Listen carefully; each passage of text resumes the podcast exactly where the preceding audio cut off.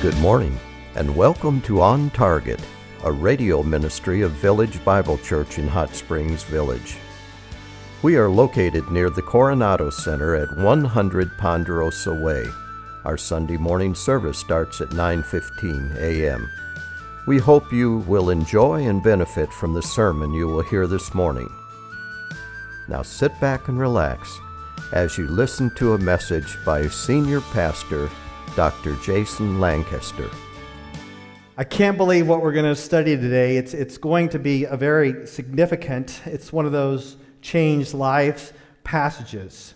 And I want to start off this morning with one of my favorite authors. His name is Paul Miller. He wrote a book uh, on Ruth called The Loving Life. I'm going to put the image of that book up. And in his book, he talks about loving without an exit strategy. Loving without an exit strategy. So if you're having a hard time loving someone right now and enduring with them, this idea of loving without an exit strategy may be helpful for you. Miller says that this kind of love is really difficult and yet important because you bind yourself to the object of your love no matter what the response is. So if the person you're trying to love snaps at you, you endure. If the person you're trying to love doesn't want to listen to you, or you're arguing with them, or you feel slighted by them, you don't retaliate through silence. You don't withhold your affection. Your response to the other person is entirely independent of how that person is treating you. It's, it's one of this stubborn kind of loves. Love like this eliminates moodiness. Any moody people in here? I see you. Love like this eliminates touchiness, where you're set off. This is love without an exit strategy. And let's just be honest, love like this is not fair. It's unbalanced. It's uneven. It sounds a lot like Jesus' love for us and his love for us all the way to the cross. And by his grace, it's to be our love for one another. And I, I want to love like this. I want to love without an exit strategy. And we're going to see that kind of love today in the book of Ruth. And we're going to see that kind of love in the context of what we will call Ruth's conversion. I mean, the language is not used there, but it's it's definitely Ruth's conversion story. She exhibits a radical faith, and we're going to get into all that. Not only does she exhibit a radical faith, but we know, because of the larger context of the book and the Bible, that behind Ruth's radical faith is a radical call of God on her life. God is stirring her up. God is initiating, coming after her, this radical call on her life. She responds with radical faith, and what happens?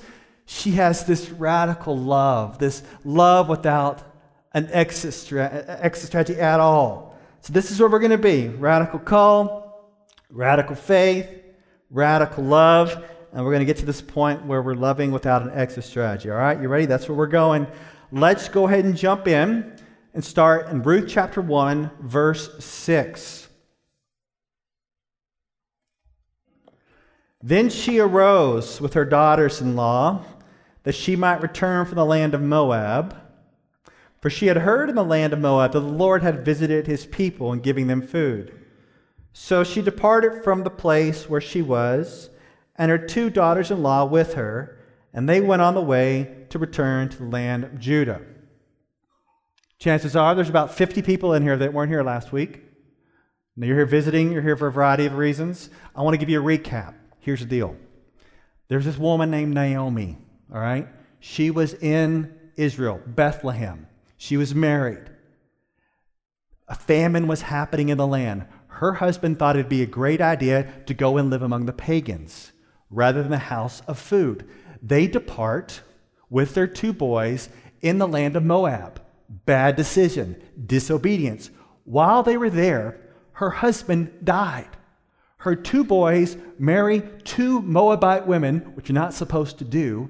That's bad. Don't marry the pagan women, even in Israel. The two boys end up dying. And now Naomi is left with two Moabitess daughters-in-law, and she hears that there is food once again in Bethlehem. So it's her compelling nature to want to go back to her land where there is food, since she has now lost everything. So she starts to go back to Bethlehem, and her two daughters-in-law, Moabite women, no obligation to her at all, they start to follow her back to her land. They leave their land to go live with their mother-in-law in her land.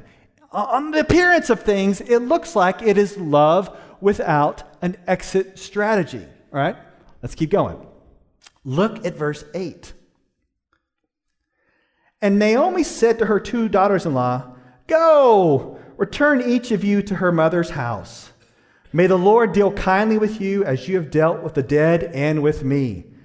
May the Lord grant that you may find rest, each in the house of her husband." Then she kissed them, and they lifted up their voices and wept.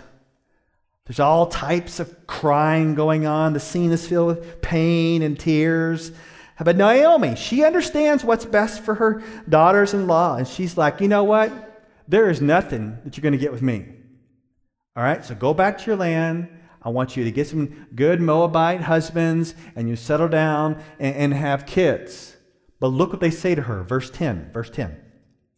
And they said to her, uh, uh, uh, no, no, no, no, but we will surely return with you to your people. Naomi hears this. She takes off the boxing gloves, and she's going to punch them in the face. Look what she says. Verse eleven. But Naomi said, "Return, my daughters. Why should you go with me? Have I yet sons in my womb, that they may be your husbands? Return, my daughters, for I am too old to have a husband. If I said I have hope, if I should even have a husband tonight, and also bear sons, would you therefore wait until they were grown? Gross, no. Would you therefore refrain from marrying? No, my daughters, for it is harder for me than for you, for the hand of the Lord has gone forth against me." Naomi's like, are you crazy? Do not come back with me. I have nothing for you. If I get married tonight and have a baby, are you going to wait till it grows up and then you're going to... No! It doesn't work like that. Go back to, to your land, find some good boys, settle down, and have kids. I'm going to my land. See you later. Now, basically what Naomi is saying is this. I have nothing to offer you except a little bit of suffering. Do you want some of that? This is what Naomi is saying. Think of it this way. Would you rather have ice cream in a bowl or just a bowl filled with tacks and nails and glass? That's what Naomi is saying. It's Naomi's ice cream shop. She's saying, if you went to go get some gas, and instead of the, the station pumping gas, it's, it's pumping dirty lake water. That's Naomi's gas station. Because what she's doing, saying, not only do I have nothing to offer you, but I have nothing plus suffering. Do not come with me. It makes sense. Go back to your land. The choice is very clear, right? It's very, very clear. Verse fourteen. And they lifted up their voices and wept again. And Orpah kissed her mother-in-law, but Ruth clung to her. All right. So Naomi was persuasive enough to send Orpah packing, because Orpah's like, uh, widowhood and childlessness with Naomi, or marriage and children staying in Moab. Orpah's like, nothing plus suffering with Naomi, or happiness and prosperity in Moab. And so for Orpah, it just makes sense. I got to go back. But do you notice what it says there at the end of verse fourteen? It said, Ruth clung to her. This is Ruth. She's not saying, you know, I'm going to go a little bit further with you and just see how things go, and if I don't like it, I'm going to come back. No, no, no. This is Ruth committing herself to Naomi no matter what. This is indeed love without an exit strategy. Just in case you don't get it, I think it's very important for us to just kind of just pause for a moment and consider Orpah, and then also consider Ruth. And, and let's let's almost act as if these two decisions, how would you counsel these two women? Well, look at verse fifteen, and we'll explore these two different choices. Let's start with Orpah in verse fifteen, all right? Then she said, "Behold, your sister-in-law has gone back to her people and her gods. Return after your sister-in-law." Let's all admit that Naomi is a terrible evangelist. She's trying to persuade Ruth to return not only to her people, but her gods. It'd be like going out doing evangelism and saying, "Have you considered the local mosque or temple? Go back to your gods." See, Naomi believes that Orpah has set the wise standard for Ruth to follow. And Orpah makes the natural decision to go back to her people and her gods. So if Orpah was uh, in to see a counselor, a counselor would tell Orpah, you, you're, not, you're making a really good decision. You're going back to that which is culturally and socially and religiously uh, familiar to you and appropriate to you. Good job. You're making a really wise decision. It's a normal decision that most people would make, and it makes sense. All right? So what about Ruth? Let's say she went in to see a counselor. And a counselor says, "All right, Ruth, you got two options here. Here's the deal. You can go back to Moab. You can go back to the people you're comfortable with. You can go back to your old gods, and hopefully you get married and have babies and be happy.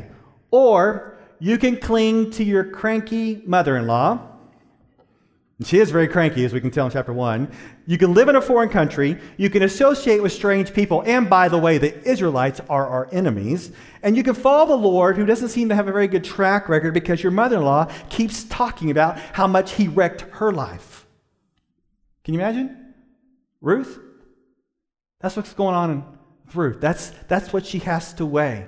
So if we're just sitting here, just pretend like you don't know the rest of the Bible. If we're just sitting here, it does it make sense for Ruth to follow in the direction of Naomi? I mean, it just does not make sense. Why would she do that? Verse sixteen. Look at verse sixteen.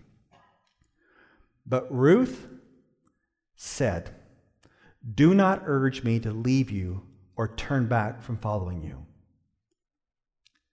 That right there is a statement of radical faith. You want to see what faith looks like in the Old Testament? Right there. Radical faith. And I would say behind Ruth's radical faith is a radical call of God. Because what we got going on here, as you think about the New Testament, remember Lydia, how God opened her heart to believe? It seems like right here, God is opening up the heart of Ruth to believe. Because this is part of God's plan. And I just want to tip you off. I want to tip you off that God is eventually going to work through her in such a way that Ruth is going to have descendants in the line of the Messiah, Jesus Christ. Because behind this radical faith of Ruth is the radical call of God. And, and I believe the same is the case for believers. It is radical for us to believe in Jesus. And if God was not behind this radical faith of ours by calling us, we would never be awakened. And this call that we have is a summons from God. I, I want to share with you Ephesians chapter two. Ephesians chapter two, verses four and five. This is the New Testament equivalent here. "But God, being rich in mercy, because of his great love with which he loved us, even when we were dead in our transgressions, made us alive together with Christ. By grace you have been saved." What can dead people do? Nothing. We need to be made alive by God's supernatural call. And we were dead in our sins, and we heard the gospel, and against all worldly wisdom, we responded with the gift of radical faith. And so when people are converted, whether it's Ruth, whether it's you, it is a supernatural work of God. So let's look at the outcoming, the outpouring of this radical faith. Now, what we're about to read are verses often used in weddings, and many of you have used these verses in your wedding, which is totally fine and appropriate. Just tipping you off, this is a mother-in-law talking with her daughter-in-law here, okay? That's the context. Verse sixteen. For where you go, I will go. And where you lodge, I will lodge. So wherever Naomi goes throughout the rest of her life, Ruth will be right there by her side. Continue in verse sixteen. Your people shall be my people, and your God my God. This is this is a stark contrast to, to Orpah's decision. Orpah went back to Moab and to her god Ch- Chemosh, but Ruth switches her roots from the people of Moab to the people of God in Israel. And this is not like this national uh, commitment, but it's also this new religious affection. Lo- no longer will Ruth pursue the gods of Moab, but she now claims the Lord her God. Ruth's commitment to the God of Israel is now complete and total. And I think it's very important for us to pause and consider, and I don't know if you've thought about this before, but your faith in Jesus Christ is radical. It really is. If you have ever read the New Testament and the call that Jesus is placing upon us, it is like significant, significant. I mean, you, you just saw what Ruth did, and you think, well, that seems like kind of crazy that she did that. If you're a follower of Jesus, that's the same for you. I want to just give you, these are Jesus' words. These are not my words. So what you're about to read on the screen are the words of Jesus. If we could put them in red, we would. Luke fourteen twenty-six. If anyone comes to me and does not hate his own father and mother and wife and children and brothers and sisters, yes, and even his own life, he cannot be my disciple. Not my words, Jesus. He is making a rhetorical argument that if you want to follow him, there must be no greater loves in your life than for him. That's radical. Well, maybe that was just an isolated statement of his, right? But how about this one? Matthew ten thirty-seven. Matthew ten thirty-seven. Jesus' words. He who loves father or mother more than me is not worthy of me. And he who loves son or daughter more than me is not worthy me. If your children, or for those of you, if your parents, if they chastise you for following Christ, you need to decide who you're going to follow. Are you going to follow Jesus or the approval of man? There is no greater reward now or in eternity than following Jesus. And this concept of loving more and hating has the idea that Jesus is preeminent in your heart and your mind. You set nothing over him. Not your dad, not your mom, not your kids. It's Christ. And one last word from Jesus. Matthew nineteen twenty-nine. And everyone who has left houses or brothers or sisters or father or mother or children or farms for my name's sake will receive many times as much and will inherit eternal life. My brothers and sisters, if you believe in Jesus, it is not a tame and domesticated faith. It is a radical faith that says, I will abandon all. Jesus, I'm all in with you. I don't care what happens. You're the only one that has life. You're the only one that offers forgiveness. I'm all in no matter what happens. That is radical. It's not tame.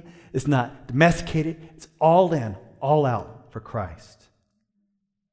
Well, Ruth's commitment extended all the way to death. Look at verse seventeen. Where you die, I will die, and there will I be buried. May the Lord do so to me, and more also, if anything but death parts me from you. See, you see, Ruth wasn't going to just wait around for Naomi to die, and then she was going to move back to Moab and continue on with life as normal. She's going to die wherever Naomi dies. And when Ruth dies, there's going to be no shipping her body back to Moab for burial, because she wants to be buried in Bethlehem. And her faithfulness extends all the way down to death. And she is so serious about her commitment that she pronounces a curse upon herself if anything but death separates the two. And then verse eighteen, when she saw that she was determined to go with her, she said no more to her. Naomi could see that Ruth was determined to go with her, so she stopped trying to talk her out of it. Ruth had this radical, total, and complete commitment, just like the followers of Christ. There'll be no turning back. There'll be no exit strategy. And I'm telling you, when God puts this radical call and summons you in your life, it expresses itself in a radical faith. You see your sin, you know that you need a Savior. And I would say to everyone in here, like if you're kind of trying to decide about following Christ or you've been on the fence for a really long time, I just want to tell you, it's time for your indecisiveness to end. You're either going to go back to Moab for good or you're going to move forward in following Jesus. One of the things that I have learned living in this context among you and those in the village is that things can turn so quickly. I could be talking to someone and they are healthy one week. I mean, they are healthy. And the next week, they're gone. Like gone. They've passed on. They're dead. Have you noticed that? Like things can turn, boom, you have health and then it's gone.